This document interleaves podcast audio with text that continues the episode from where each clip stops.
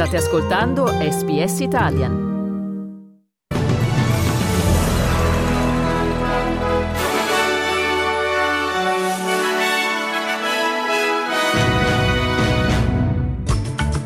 Medio Oriente ancora scontri alla frontiera col Libano, il Sudafrica accusa Israele di genocidio.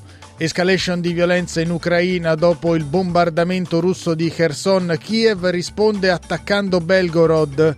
Australia, 80 consigli comunali dicono no alle cerimonie di cittadinanza in occasione del prossimo Australia Day.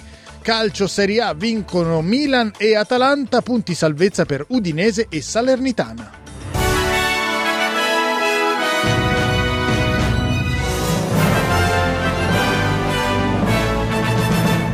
Buongiorno da Dario Castaldo con il notiziario di radio SBS di domenica 31 dicembre del 2023 che apriamo dal Medio Oriente dove nella giornata appena trascorsa si è ulteriormente acceso il fronte settentrionale della guerra. L'aviazione di Israele ha infatti colpito diversi obiettivi nel sud del Libano in risposta ad almeno sei attacchi lanciati nella giornata di venerdì da parte di Hezbollah. L'IDF, l'esercito dello Stato ebraico, ha dichiarato di aver bombardato avamposti militari e postazioni di lancio di missili e che i suoi caccia sono penetrati per una quindicina di chilometri all'interno del Libano. Daniel Hagari, portavoce dell'esercito, ha riferito che i raid israeliani hanno inferto un duro colpo alle postazioni di Hezbollah sostenute dall'Iran, ma ha ammesso che il confine settentrionale di Israele ormai è un fronte di guerra. We continue intensive strikes to hit Hezbollah's deployment close to the northern border. It no longer looks as it did on October 6th, nor will it. South Lebanon won't be as it was. Secondo quanto riporta l'emittente Al Arabiya, sempre sul fronte nord, un attacco israeliano avrebbe ucciso ieri 11 membri delle guardie rivoluzionarie dell'Iran all'aeroporto di Damasco in Siria. Esiste un alto rischio che la guerra a Gaza sfoci in un conflitto regionale, ha dichiarato al riguardo Mohamed Khaled Chiari, assistente del segretario generale dell'ONU per il Medio Oriente al Consiglio di sicurezza delle Nazioni Unite. Dobbiamo ripristinare un orizzonte politico, ha avvertito Chiari, una soluzione con due stati, con Gaza parte integrante di uno Stato palestinese indipendente che viva fianco a fianco con Israele in pace e sicurezza. Il bilancio della guerra intanto continua ad aggravarsi. Nelle ultime 24 ore gli attacchi israeliani hanno ucciso 187 persone nella striscia, portando il bilancio delle vittime palestinesi ad oltre 21.500, mentre secondo le autorità locali di Gaza i dispersi sono 7.000. E di fronte alla Corte internazionale di giustizia dell'AIA, il governo sudafricano ha chiesto un provvedimento urgente per condannare Israele per genocidio. Secondo il governo di Pretoria, infatti, i bombardamenti e le operazioni militari di Tel Aviv a Gaza violano la convenzione del 1948, poi ratificata dallo stesso Stato ebraico. Voltiamo pagina, adesso ci spostiamo in Russia dove nella giornata appena trascorsa un attacco su Belgorod che Mosca attribuisce ai terroristi di Kiev ha causato almeno 14 morti e oltre 100 feriti in quello che risulta come l'episodio più cruento sul territorio russo dall'inizio del conflitto. Questo attacco non resterà impunito, ha tuonato il Ministero della Difesa russo, mentre la portavoce del Ministero degli Esteri, Maria Sakharova, ha puntato il dito contro i paesi dell'Unione Europea che continuano a fornire armi all'Ucraina e in particolare contro la Gran Bretagna che, assieme agli Stati Uniti, incita il regime di Kiev a compiere azioni terroristiche rendendosi conto che la controffensiva ucraina è fallita. Mosca ha quindi chiesto e ottenuto la convocazione di una riunione del Consiglio di sicurezza dell'ONU sull'accaduto. Intanto in Ucraina si continua a scavare sotto le macerie lasciate venerdì da uno dei più feroci bombardamenti russi dall'inizio dell'invasione, un attacco missilistico che ha ucciso almeno 39 persone. Il presidente Volodymyr Zelensky ha visitato la cittadina di Adviivka assediata dai russi, dopodiché su Telegram ha condiviso le immagini della consegna dei riconoscimenti ad alcuni soldati che ha personalmente ringraziato per il duro lavoro in difesa della nazione. This is where life is being fought for. We thank every fighter, every soldier, every sailor, every sergeant, every officer who carry this war on their shoulders. Thanks to all of you, dear fighters. I'm in Avdivka together with my team. We wished our fighters Merry Christmas and a Happy New Year, everyone who's at the front line defending our country.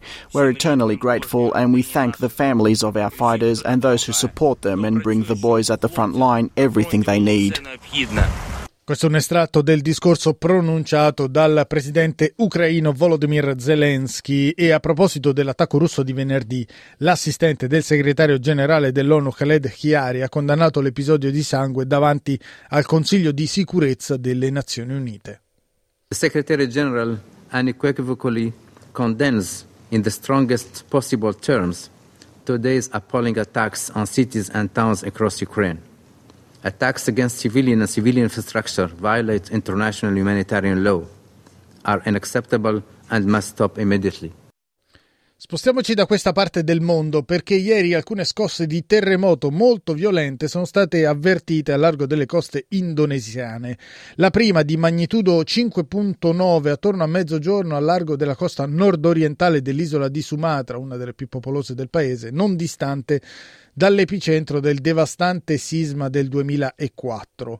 Al momento non risultano danni o vittime. Una seconda scossa, addirittura di magnitudo 6.3, è stata invece registrata circa tre ore fa a largo della costa di Papua, ad una profondità di circa 40 km. Al momento non ci sono allerte tsunami. Veniamo in Australia adesso, dove dopo il passaggio del ciclone Jasper sono ancora 28.000 le abitazioni senza corrente elettrica in Queensland, in particolare nell'area della Gold Coast che va da Scenic Rim a Logan.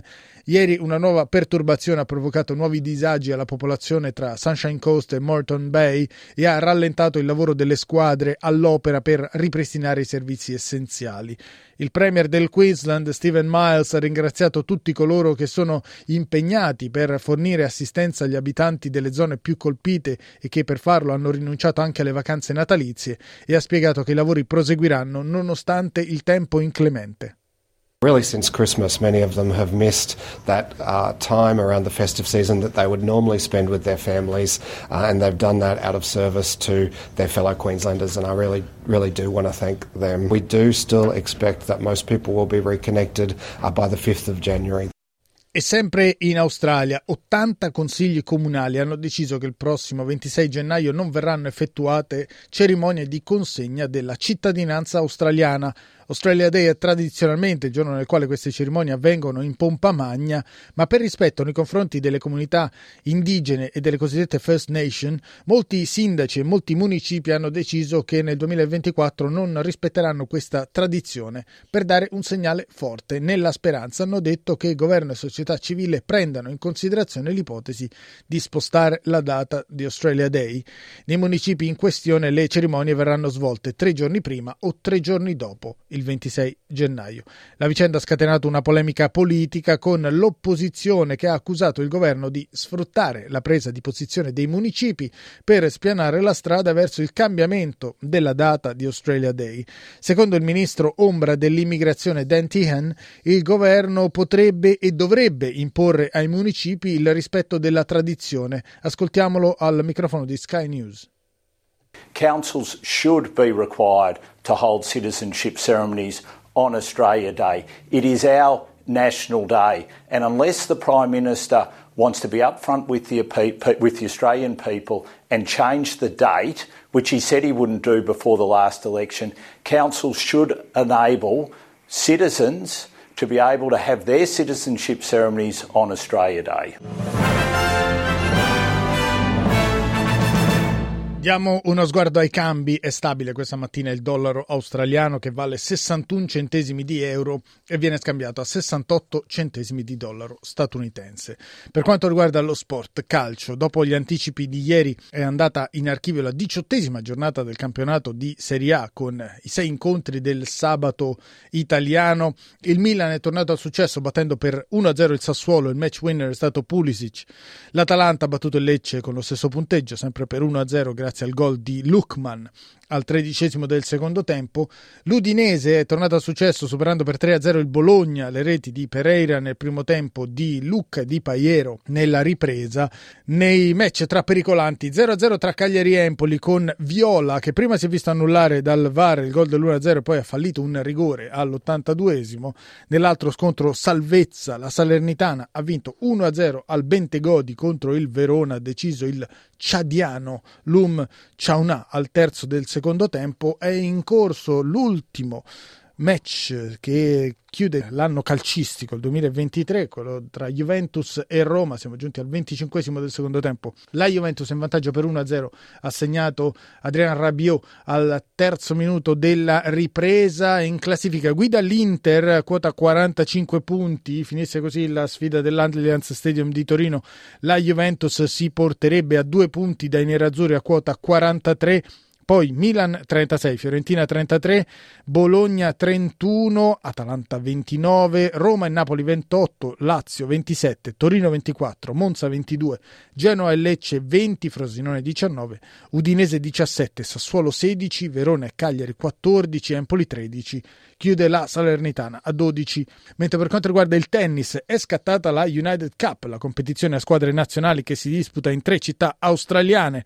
Al debutto a Perth l'Australia è stata sconfitta per 2-1 dalla Gran Bretagna, mentre ieri a Sydney è stata l'Italia, finalista lo scorso anno, ad esordire nel torneo. Gli azzurri di Renzo Furlan sono stati sconfitti per 2-1 dalla Germania. Nel primo match Jasmine Paolini, nonostante i crampi, ha battuto in due set l'ex numero uno del mondo Angelique Kerber 6-4-7-5. Nel secondo match Sasha Zverev ha superato in rimonta Lorenzo Sonego col punteggio di 6-7, 6-3, 6-4, senza storia il doppio decisivo con la coppia Zverev-Kerber che ha avuto la meglio su quella composta da Lorenzo Sonego e Angelica Moratelli per 6-3-6-0. L'Italia tornerà in campo mercoledì prossimo, sempre a Sydney, contro la Francia di Mannarino e Garcia, mentre l'Australia sarà impegnata domani contro i campioni in carica degli Stati Uniti.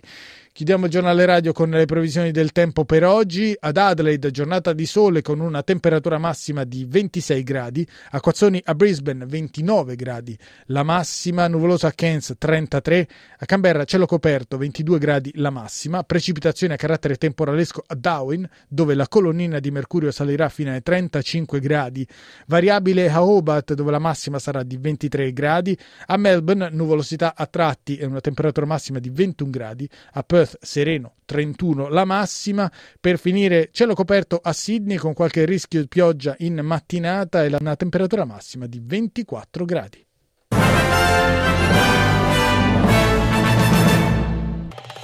Volete ascoltare altre storie come questa? Potete trovarle su Apple Podcasts, Google Podcasts, Spotify o ovunque scarichiate i vostri podcast.